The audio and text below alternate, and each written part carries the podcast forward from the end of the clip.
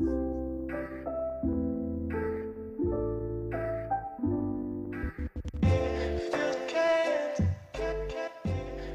und herzlich willkommen beim Digital Happiness Podcast, dein Podcast für Tipps und Tricks, Denkanstöße, Anleitungen und Inspirationen rund um die Themen digitale und nicht nur Achtsamkeit, Persönlichkeitsentwicklung, Meditation, Breathwork und Coaching.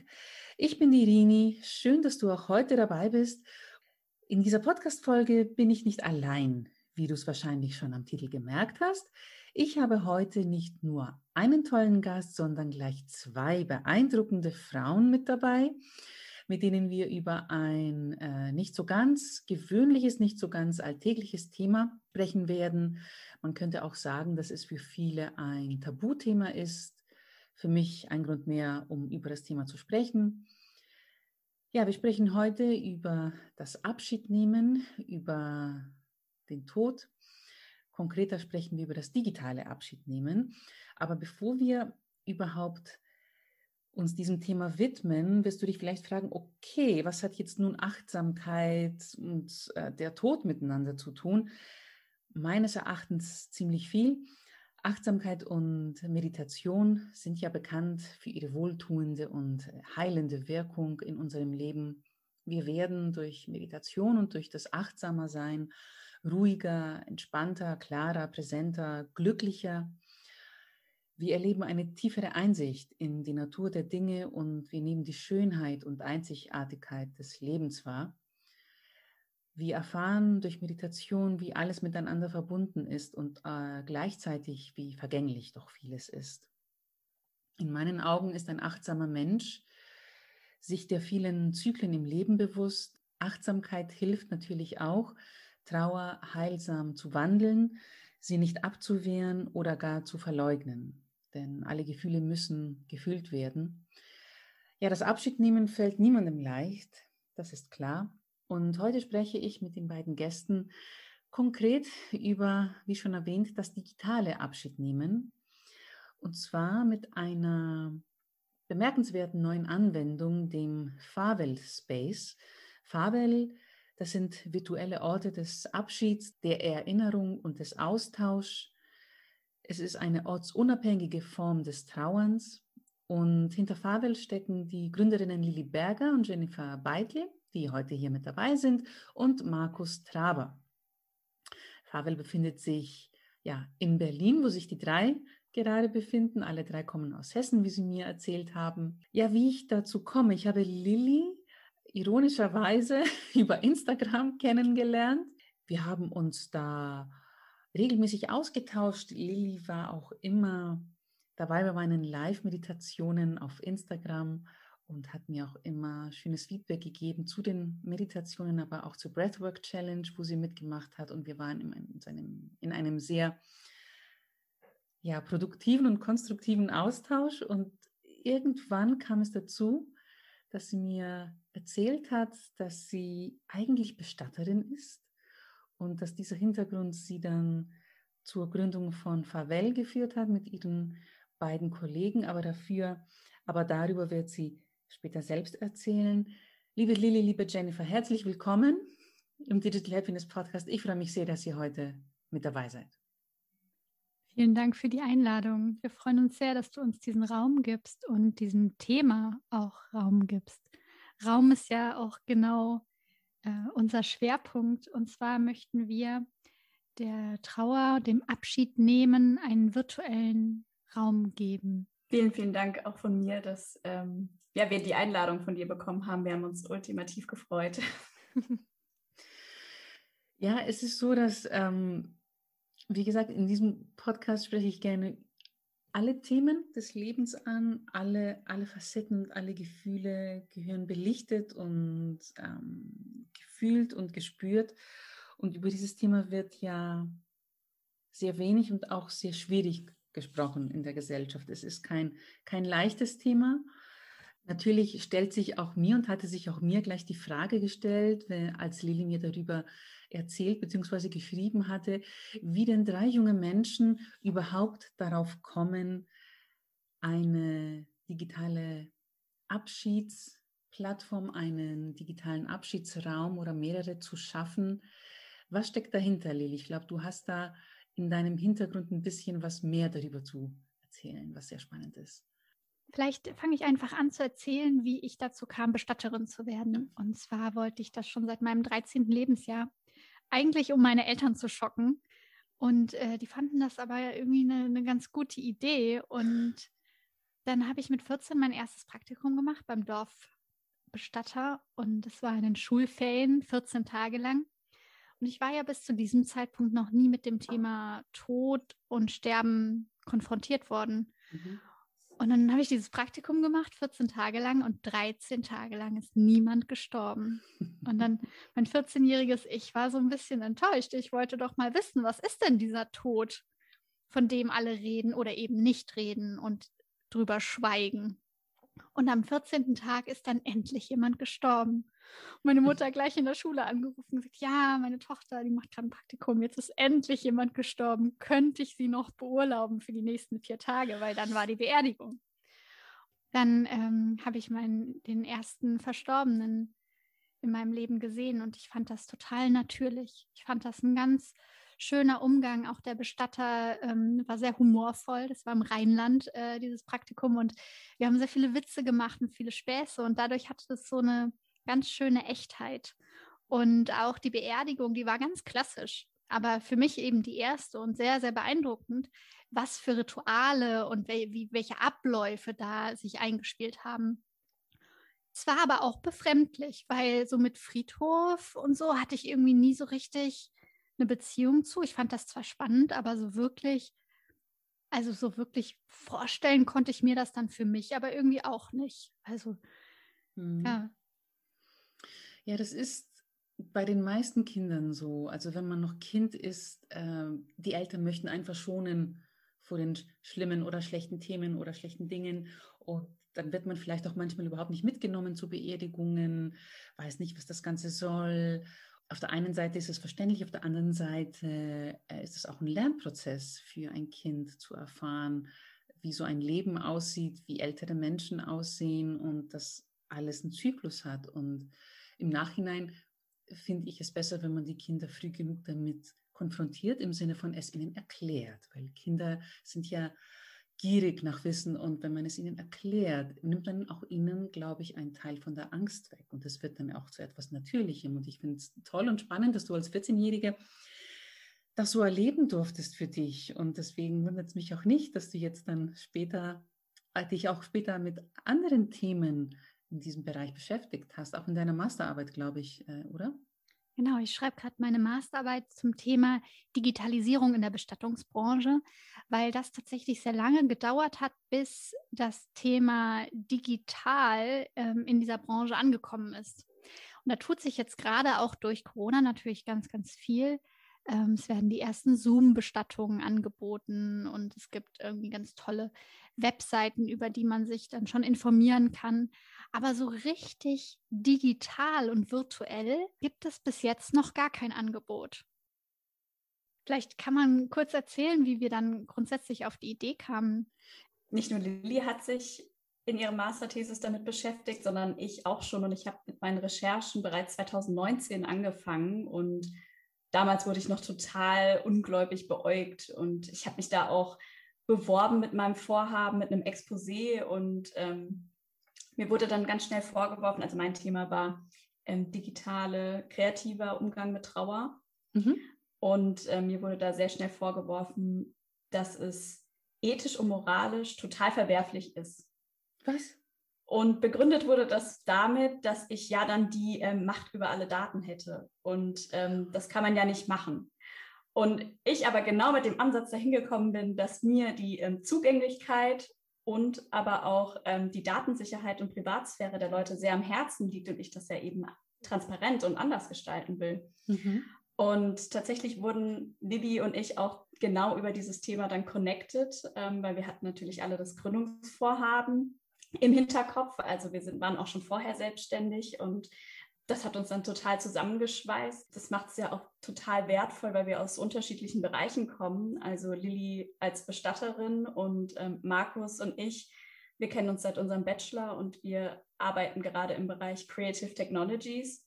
Mhm. Ähm, genau, das ist so eine Mischung aus Kunst und Informatik und da ähm, arbeiten wir transdisziplinär an so vielen unterschiedlichen Themen, dass wir das Thema auch total spannend fanden, dass wir dann auch so ein diverses Team irgendwie sind. Und ähm, von daher eint uns tatsächlich der Gedanke, dass wir gut, also Markus und ich haben private Erfahrungen mit dem Tod gemacht und ähm, ich bin meinen Eltern sehr, sehr dankbar, dass sie mich bereits, als ich drei Jahre alt war, dass sie mich mit auf die Beerdigung genommen haben, also auf die Beerdigung von meinem Opa, den ich nie richtig mhm. kennengelernt habe.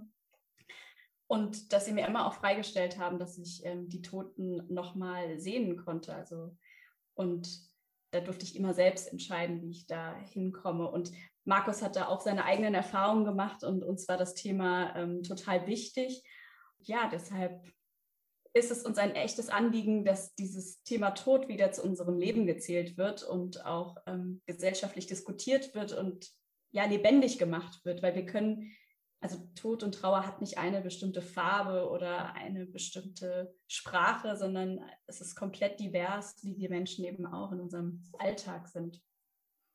Auf alle Fälle. Und ähm, wie du vorhin auch gesagt hast, Abschied nehmen ist sehr, wichtig.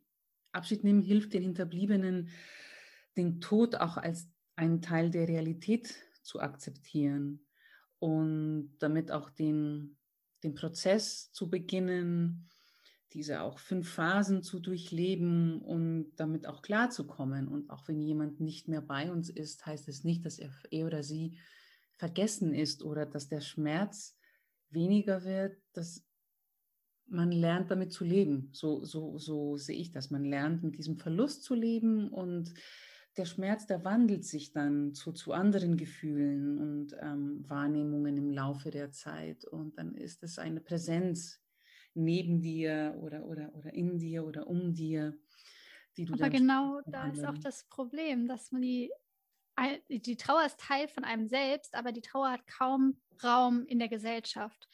In der Gesellschaft ist der Friedhof so ein Ort der Trauer, aber der Friedhof holt ja viele Menschen gar nicht mehr ab. Also gerade meine Generation, glaube ich, kann noch wenig mit dem Friedhof als Trauerort anfangen. Und es gibt gar nicht so einen gesellschaftlichen Raum, um Abschied zu nehmen, wo eine Begegnungsstätte, wo man über Trauer sprechen kann, wo man über den Verlust reden kann, aber vor allem Geschichten austauschen kann. Und auch eine Abschiedsfeier oder eine Trauerfeier ist ja auch immer ein Fest des Lebens. Man feiert das Leben, das diese, dieser Mensch gelebt hat. Hm, hm. Ja, es ist, äh, ich habe mir vorhin die Gedanken gemacht, wir Menschen und vor allen Dingen Frauen äh, verbringen viel Zeit und Energie des Lebens damit, ihre Hochzeit zu planen. Und der andere sehr wichtige Punkt dann in einem Leben ist halt dann, wenn, wenn, ja, wenn diese Zeitachse jetzt in dieser Dimension vorbei ist, das ist dann auch so ein Punkt, den man eigentlich ja, äh, tatsächlich zelebrieren sollte.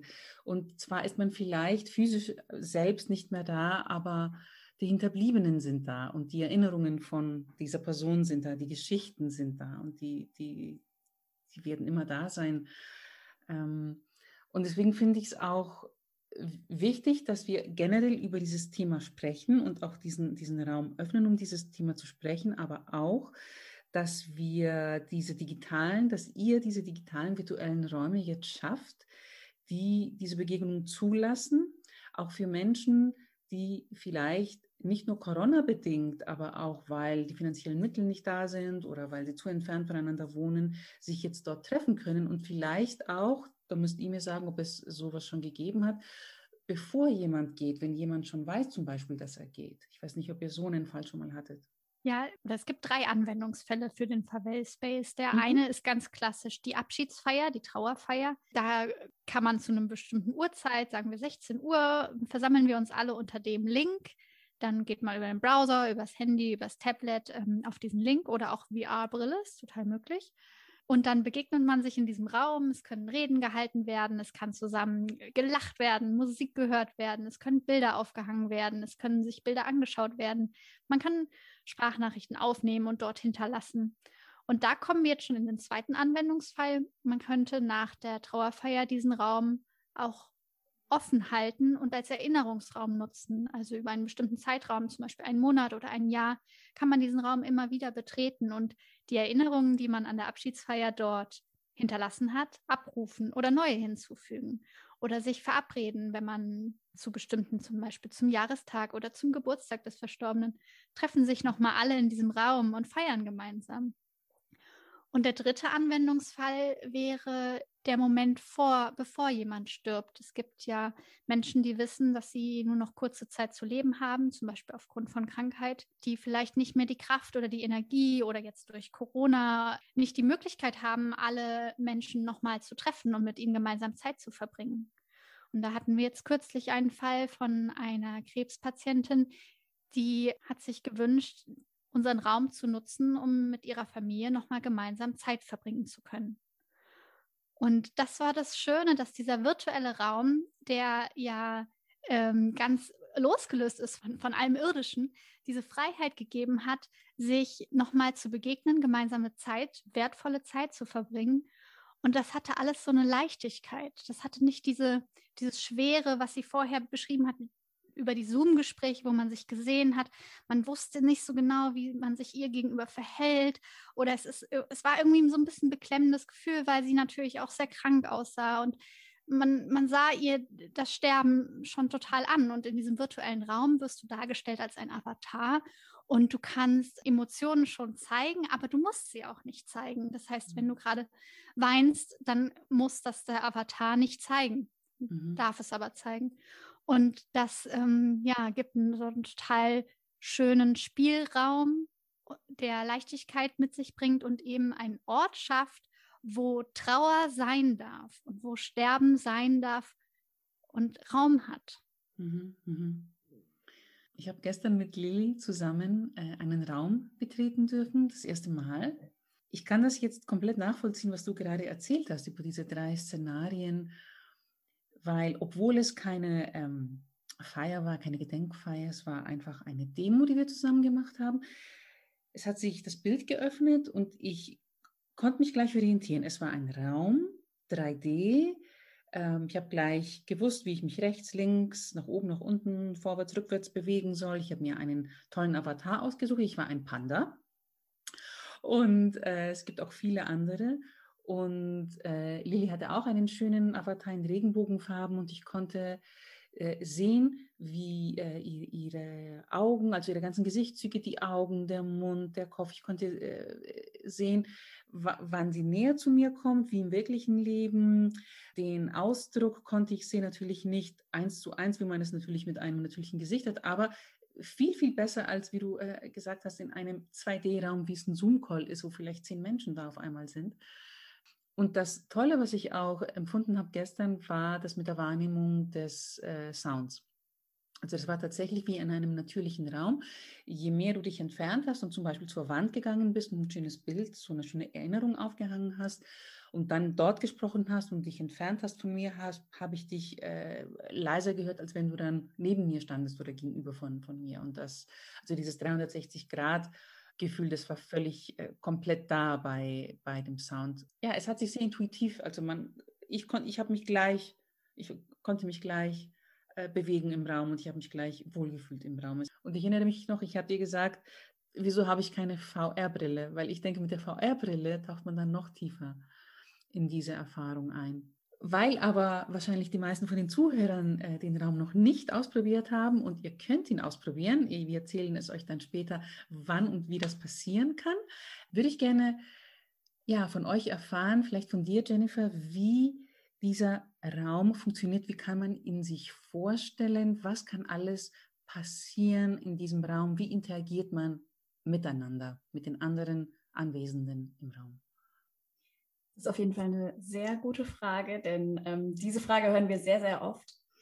Also zuerst, ja, man kann einfach auf den Link dann klicken und kann diesen in, entweder in einem Browserfenster, auf einem Mobilgerät, ähm, auf einem Tablet oder auf einem Computer öffnen. Und dann kommt man erstmal in einer Lobby an und äh, dort kann man sich selber den Namen geben und kann den Avatar aussuchen. Und man hört auch schon die ganzen Leute in dem Raum, also die Umgebungsgeräusche sind schon da. Und dann kann man ähm, den Raum betreten. Und dann wird man auch visuell sichtbar für die anderen und äh, kann mit denen sprechen, chatten, Nachrichten hinterlassen, Objekte teilen, Bilder teilen, aus, die man auf dem Computer hat und ähm, auch Videos teilen oder aber auch YouTube-Links teilen. Also das ist alles noch so eine ähm, Entscheidungsfrage von uns, ähm, inwieweit wir das Ganze aufblasen und möglich machen. Oder ob wir vielleicht auch sagen, für bestimmte Anwendungsfälle wird das Ganze ähm, bewusst reduziert. Mhm. Dann wollte ich noch hinzufügen, dass diese Räume natürlich überhaupt nicht, wie schon Lili sagte, an, an irdische Dinge gebunden sind. Das heißt, ein Raum äh, muss nicht statisch funktionieren, sondern äh, kann auch irgendwo offen sein, aufgebrochen sein. Ähm, Bäume können hineinragen, das Licht fällt hinein. Oder man hat auch schwebende Objekte. Also das ist halt total spannend, weil wir so auch ähm, ganz individuelle Lösungen ermöglichen können, je nach verstorbener Person, um das Leben, wie die verstorbene Person eben war, zu ähm, feiern und ja, darzustellen. Es kann ein Raum sein, so wie wir den Raum traditionell definieren, der Wände hat, der Fenster hat, äh, wo Licht reinkommt und so weiter. Aber es kann auch, weil es ein virtueller Raum ist, kann es auch alles Mögliche sein. Also es kann im Freien sein, es kann, ich glaube, Lili hat, man, hat mal erzählt, dass es auch im Weltall sein kann. Stimmt? Genau, unser, unser ähm, Besprechungsraum ist gerade ein Weltall mhm. ähm, mit verschiedenen Planeten. Und äh, je nachdem, welche Themen wir gerade besprechen, treffen wir uns auf dem einen Planeten oder auf dem anderen Planeten oder teilen uns eben auf und, und fliegen durchs Weltall. Das ist. Das heißt also, dass man je nach, je nach Fall, je nach Person, um die es dann geht in der Feier und in dem entsprechenden Raum, kann man den Raum anpassen. Also wenn ich jetzt eine Passion für Katzen habe, kann man zum Beispiel den Raum dann an diese äh, Katzenleidenschaft oder Autoleidenschaft oder was auch immer dann anpassen, korrekt? Genau, genau. ja.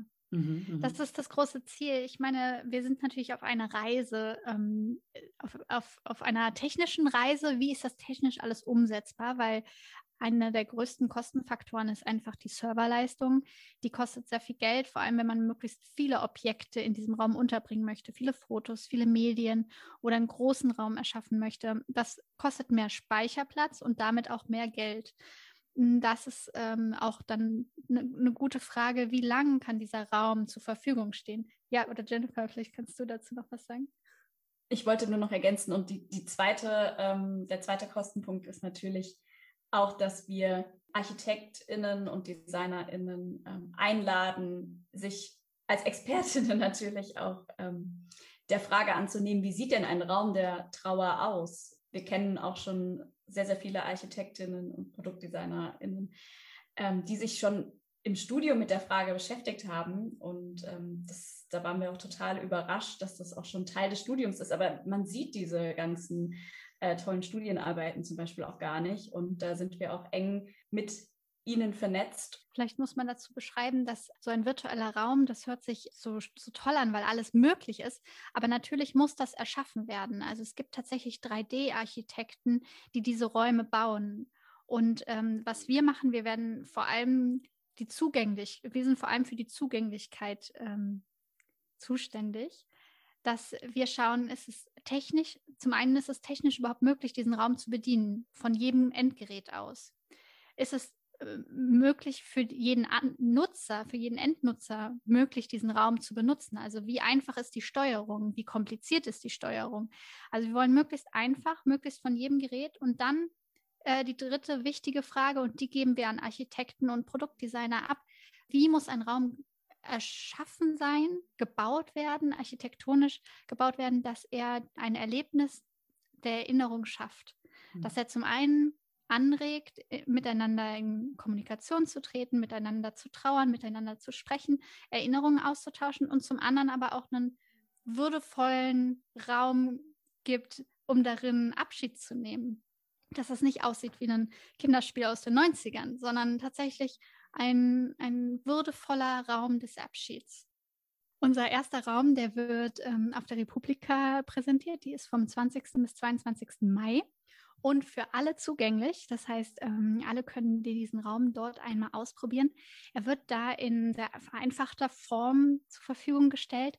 Und zwar wird es kein Trauerraum, die, der einer Person gewidmet ist, sondern es soll ein kollektiver Erinnerungsraum werden, äh, in dem können per Sprachaufnahme Erinnerungen geteilt werden an besondere Erlebnisse oder an besondere Menschen oder an Situationen mit Menschen. Das müssen gar nicht Personen sein, die verstorben sind, sondern es können auch einfach schöne Erinnerungen sein, die dort in kurzen Nachrichten geteilt werden dürfen. Und man kann sich die Erinnerungen der anderen anhören und seine eigene hinterlassen. Und da sind alle herzlich willkommen, diesen Raum mal zu erfahren und zu erleben. Ja, ist eine ganz, ganz tolle Idee. Ich werde das Ganze natürlich auch, äh, alle Links werden in den Shownotes natürlich sein, so wie immer.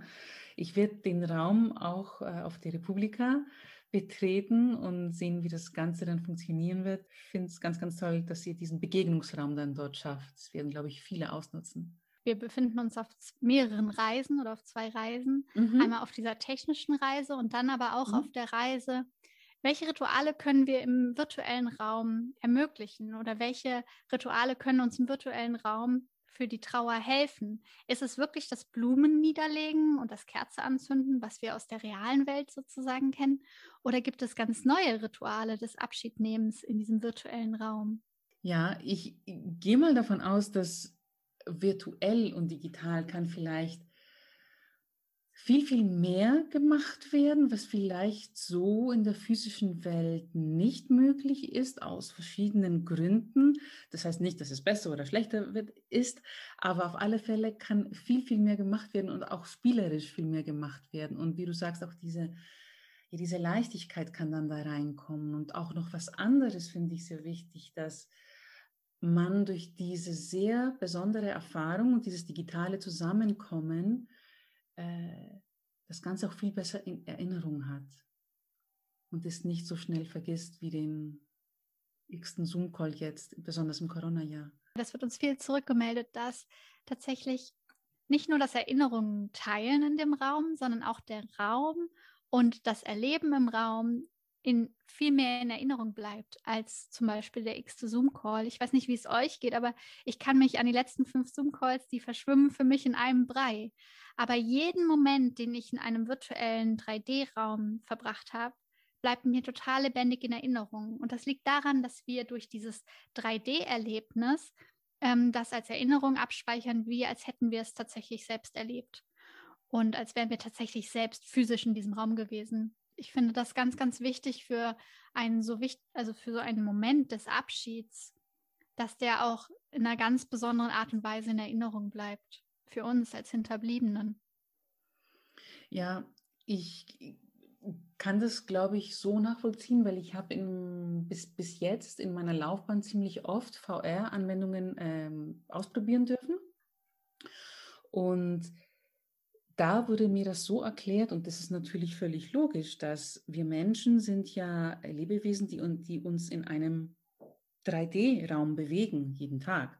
Und eigentlich ist dieser ganze Bildschirmwahn, den wir haben, das ist nichts für uns, das ist nichts für unsere Wahrnehmung. Wir funktionieren viel besser in einem 3D-Raum. Und deswegen fühlen wir uns, egal auf welchem Level wir uns befinden, also wie high-tech wir sind oder wie internetaffin wir sind, fühlen wir uns gleich wohl weil unser Gehirn kann mit, äh, mit 3D um, umgehen, mit 2D, mit so einer Bedienungsoberfläche auf einer Social-Media-Plattform oder auch auf irgendeiner Anwendung, ist es schwieriger. Dann muss es jemandem, egal wie intuitiv sie gebaut ist, muss es trotzdem manchmal auch erklärt werden. Und vielleicht ist es auch wichtig, das nochmal zu sagen, dass durch diesen 3D-Effekt es auch für Menschen in einem, in einem höheren Alter auch viel zugänglich ist. Ich weiß nicht, was für ein Feedback ihr bekommt von Menschen, die sich, die jetzt keine 20, 30 oder 40 Jahre alt sind, die viel älter sind.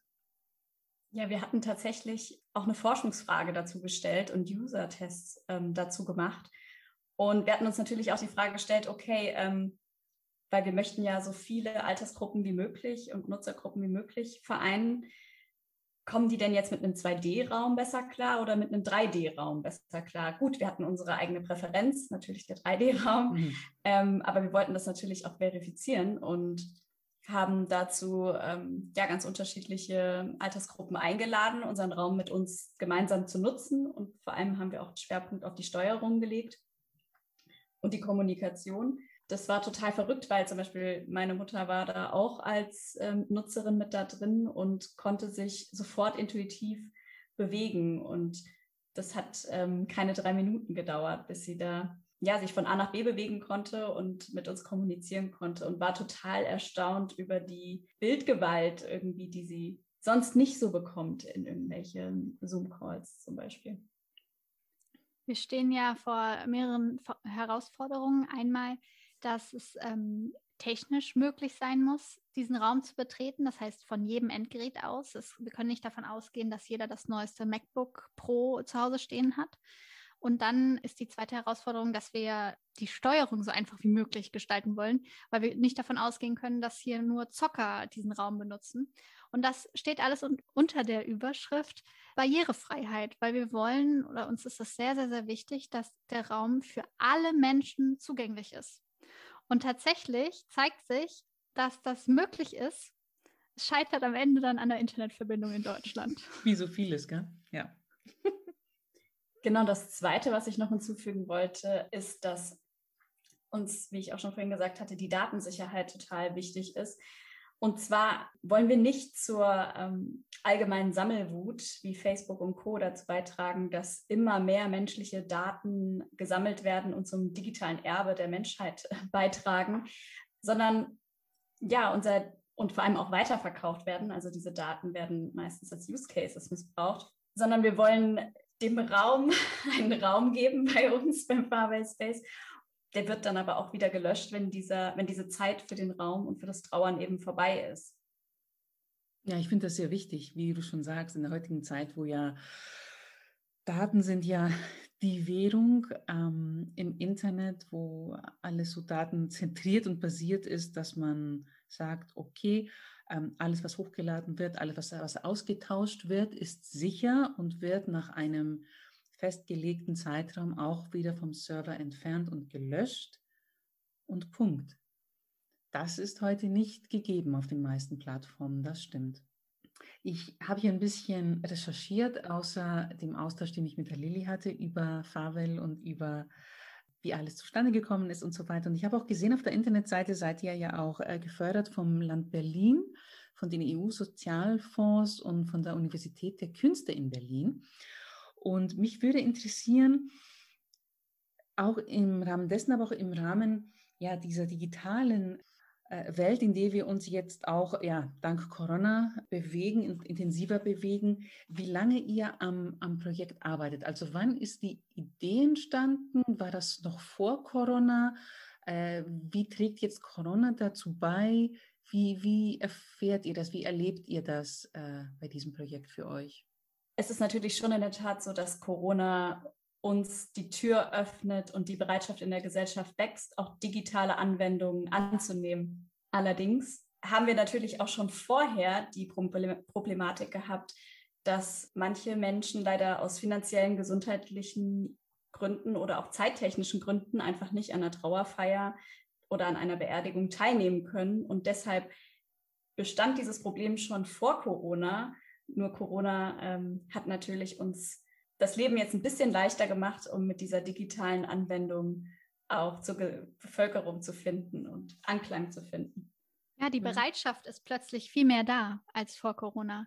Also wie Jennifer das eben erzählt hat, dass sie mit ihrer Abschlussarbeit, wo es ja um kreative Trauerarbeit äh, ging, noch Ablehnung verspürt hat, bekommen wir jetzt sehr, sehr viel positives Feedback und sehr viel ähm, Annahme sozusagen, positive Rückmeldung. Deshalb auch das Stipendium. Also während ich vorher immer noch abgelehnt wurde, dann kam Corona, dann haben wir uns beworben und hm. das Stipendium hat gesagt, okay, das ist total relevant gerade. Es ist systemrelevant, würde ich sogar sagen. Ja. ja, aber es ist total schade, dass erst eine Pandemie ähm, dazu führt, dass wir überhaupt darüber nachdenken, auch ähm, den Tod oder die digitale Trauer mit aufzunehmen, ähm, ja, in digitale Anwendungen, weil Spaß und Freude und das Leben teilen, das ist schon äh, die ganze Zeit Trend online. Aber Tod und Trauer wird immer so individuell und einzeln behandelt. Zum Beispiel gab es auch, also eine, eine Bekannte von mir hatte das Problem, dass sie vorher überhaupt nicht meiner Arbeit so folgen konnte oder das, was wir vorhatten. Und dann ist ihr bester Freund in Amerika verstorben und sie hatte plötzlich total ähm, ja das Problem für sich entdeckt, dass sie nicht eine Plattform hatte, um alle zu erreichen, um nochmal ihre Playlist zu teilen und ihre Gedanken und letzten Abschiedsworte, sondern sie musste denn jedem einzeln schreiben, weil es keine ähm, Plattform gab. Und das wollen wir halt auch vereinen. Also es gibt Menschen, die sind besser mit Texten, es gibt Menschen, die sind sehr gut im Austausch, es gibt Menschen, die sind total visuell und wollen vielleicht noch eine, eine Präsentation oder ein Video miteinander teilen. Und ich glaube, dafür ist ja dieser virtuelle Raum, das alles vereint, wo man sich auch tatsächlich treffen kann, ein sehr guter Ort. Mhm. Und wir empfehlen da sehr eine Begleitung, also eine wirklich eine geführte Trauerfeier, zum Beispiel durch eine Trauerrednerin, die diese Zeremonie anleitet und Einladungen ausspricht, eben zu interagieren miteinander und nochmal einen schönen Text äh, vorträgt zu dem Verstorbenen. Weil das ist, ja, das ist so ein wichtiger Moment, in dem man nochmal dieser Person gedenkt und man ist aber gleichzeitig so verunsichert, weil man kennt diese Situation ja kaum. Also die wenigsten Menschen äh, sind regelmäßig auf Beerdigungen, zum Glück. Wir haben aber in der Gesellschaft leider verlernt, so mit dem Tod umzugehen, mit der Trauer umzugehen und mit dem Abschiednehmen umzugehen. Und es wäre so schön, wenn wir es schaffen, ein neues Ritual zu etablieren, in dem wir Raum schaffen, wo offen getrauert werden darf und offen gelacht werden darf und Erinnerungen ausgetauscht werden dürfen.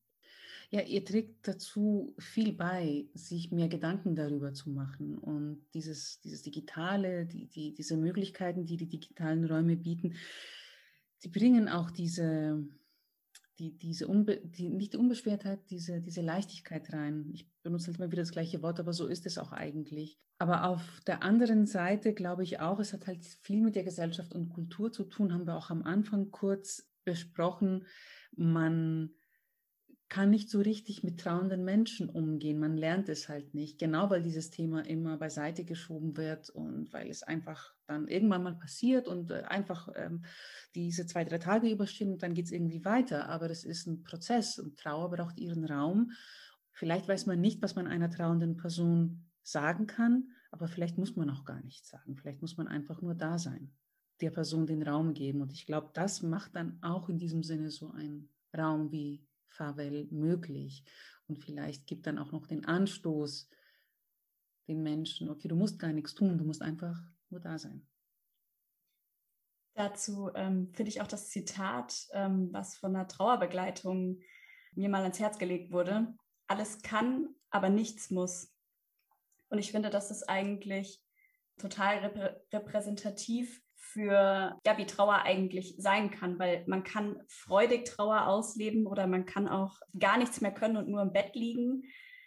Von daher sollte das alles total organisch und dynamisch sein, wie unser Leben auch selbst. Und ähm, von daher glaube ich, dass die Erwartungshaltung so krass ist in unserer Gesellschaft. Wie du schon sagtest, dass nach drei Tagen, dass man da der Verwandtschaft ersten Grades dann mit der Trauer vorbei, dass die dann vorbei sein muss und dass man dann wieder arbeiten gehen kann. Ansonsten, ja, dass man das erste Jahr übersteht und dass man da irgendwie noch so traurig sein muss und danach geht aber das Leben weiter und dann muss das abgeschlossen sein. Aber Trauer ist nicht einfach so vorbei, weil man hatte eine Beziehung zu der Person und wenn die verstirbt, dann lebt diese Beziehung anders weiter und sie entwickelt sich bis zum Lebensende immer weiter, bis man selber stirbt und man die Beziehung sozusagen natürlich verliert auch, auch wenn wir vor allem in Deutschland total durch den christlichen Glauben geprägt sind, wollen wir bei Fabel eigentlich keine Religion in den Vordergrund setzen. Und von daher ist uns das auch sehr wichtig, dass sich da alle möglichen Leute mit identifizieren können. Und selbst wenn sie einen Glauben haben, dann können sie natürlich auch christliche Symbole dort drin verwenden oder andere andersartige Symbole. Habt ihr die Räume, den Raum, mehrere Räume ausprobiert? Vorhin habt ihr mir ja schon ein paar Cases beschrieben? Und wenn ja, welches Feedback bekommt ihr? Oder äh, vielleicht interessant zu wissen, was hat euch am meisten bei diesem Feedback überrascht? Was habt ihr nicht erwartet?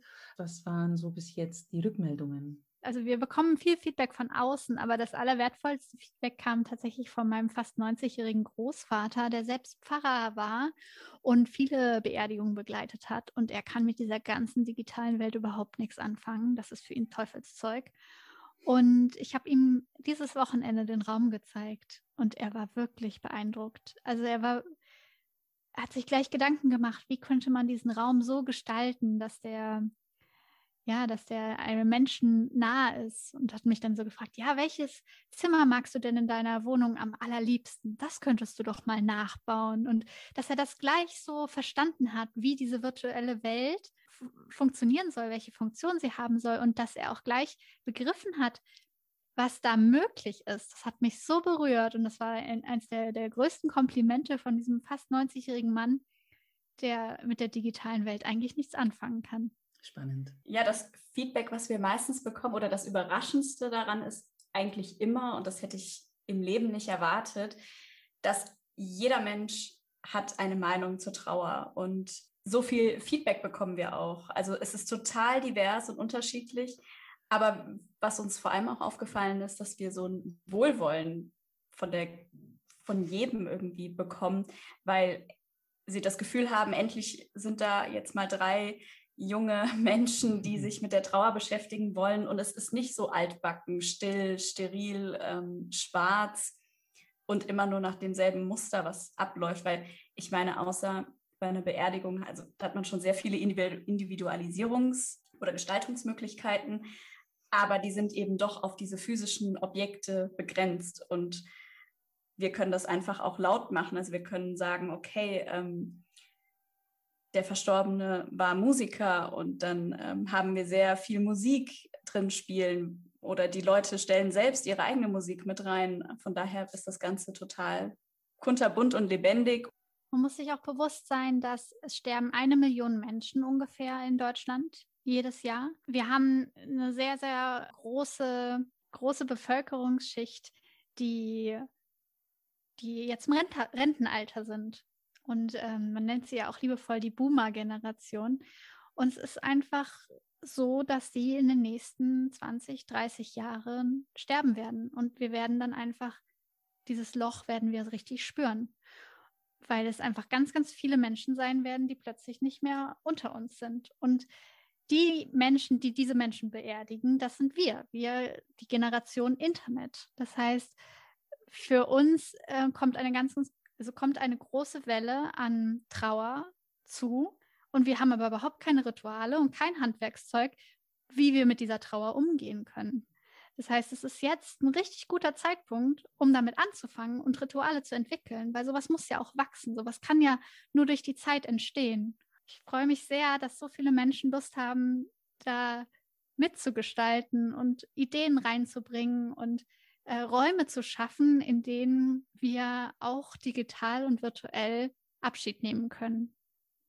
Wenn es dann wieder möglich sein wird, ganz menschlich und normal auch physische äh, Beerdigungen, wie wir sie bis jetzt äh, gekannt haben, zu machen, finde ich es so spannend und so schön, dass wir außer diesem Umfeld, das in einer Kirche, auf einem Friedhof, wo auch immer passieren kann, auch dann die Möglichkeit haben, in diesen virtuellen Abschiedsräumen oder Gedenk Gedenkräumen auch den Abschied zu nehmen, den wir nehmen wollen. Ähm, weil alle Personen, die gehen und die jetzt auch aktiv sind im Internet und ihrem Leben, die ähm, lassen ja auch, ja auch hinter sich Fotos oder Videos oder was auch immer. Und das alles muss geteilt werden, muss erzählt werden. Ähm, wie auch äh, Jennifer vorhin gesagt hat, wir sind ja wir leben ja und ähm, erfahren und lernen über Geschichten und Geschichten bleiben ja auch äh, in Erinnerung. Genau, und früher, also das war to ein total einschneidendes Erlebnis oder so ein Aha-Moment für mich, als, als wir den Vater von meinem Freund beerdigt haben und im Anschluss daran an den Tröster oder den Trauerschmaus hat man eigentlich ja so, so ein Fotoalbum rumgezeigt. Und das war natürlich noch die die Generation, die Fotoalben gefüllt hatte. Und dann habe ich mir gedacht, ja, okay, aber wenn wir von dieser Welt gehen, dann haben wir, beziehungsweise auch schon die Generation von meinen Eltern, da ist so die Hälfte ist dokumentiert in physischen Fotos und die andere Hälfte liegt auch auf irgendwelchen PCs oder ähm, in Handys, ist in Handys gespeichert. Und wie ähm, machen wir das denn da? Also dann werden wir ja nicht extra mal schnell für die äh, Beerdigung mal alles ausdrucken und in irgendwelchen Fotoalben organisieren. Von daher, wir haben so viele digitale Medien von und Erinnerungsstücke von den Menschen, die wir natürlich auch nutzen können für ja, digitale Trauer. Was ich eigentlich schon noch am Anfang fragen wollte, aber jetzt frage ich es eben ähm, an dieser Stelle, woher kommt der Name Favel? Was ist da für eine Geschichte? Also Favel ähm, ist dänisch, ist ein dänisches Wort für auf Wiedersehen. Und gleichzeitig ähnelt der Name Favel ja auch dem englischen Farewell. Ja, dadurch, dass ich mal im Bachelor Dänisch gelernt habe, weil ich die Menschen da total glückselig fand und ähm, ich liebe irgendwie die Menschen dort und das Land und die Sprache, das ist total faszinierend für mich, hatte ich mich da total viel mit der Namensgebung mit auseinandergesetzt und wir alle drei fanden den Namen sehr, sehr passend und daher der Name Favell. Wunderbar, ihr beiden. Ich möchte mich ganz herzlich für dieses sehr, sehr schöne Gespräch heute bedanken, wo wir ja Themen angeschnitten haben, die nicht so leicht sind, über die man nicht jeden Tag redet. Aber ich finde es schön, dass wir auch in diesem Podcast äh, diesen Raum geschaffen haben und die Themen angeschnitten haben und auch vielleicht ein bisschen ja, von diesem Schrecken und, diesem, und dieser Furcht und dieser Angst genommen haben und ein bisschen mehr Natürlichkeit reingebracht haben. Danke, dass ihr auch diese Räume erschafft habt und daran arbeitet. Und ich freue mich sehr auch auf die Republika, wo wir alle in diesen Erinnerungsraum eintreten können und uns austauschen können und uns vielleicht auch in diesem Corona-Jahr ein bisschen menschlicher fühlen können. Schön, dass ihr da wart. Ich werde alle Links äh, auf die Webseite und so weiter und auch auf die Republika, auf die Social-Media-Kanäle verlinken in den Show Notes. Ja, vielen Dank, dass wir hier sein durften, dass du diesem Thema Raum gegeben hast. Und wir würden uns sehr freuen über Anregungen, wie man Rituale im virtuellen Raum gestalten kann, Abschiedsrituale. Ja, vielen Dank auch von meiner Seite, dass du das auch thematisierst und dazu irgendwie auch ja zu Digital Happiness beiträgst. Also wir finden das total spannend, dass du da auch die Brücke geschlagen hast zwischen unserem Thema und deinem Thema und freuen uns riesig. ja, wie gesagt, Digital Happiness ist eine ganze Bandbreite an Emotionen und Gefühlen und alles darf sein und alles darf, allem darf Achtung und Beachtung geschenkt werden und Aufmerksamkeit. So, herzlichen Dank auch an euch, die ihr uns heute zugehört habt. Ich würde mich auf euer Feedback freuen und natürlich auch, falls ihr gerade über Apple Podcasts mir lauscht, dann auch gerne eine Sternebewertung hinterlegen, weil somit können auch andere Menschen den Podcast leichter finden und auch etwas davon haben. Ganz lieben Dank. Bis zum nächsten Mal. Bleibt gesund. Bye bye und Servus.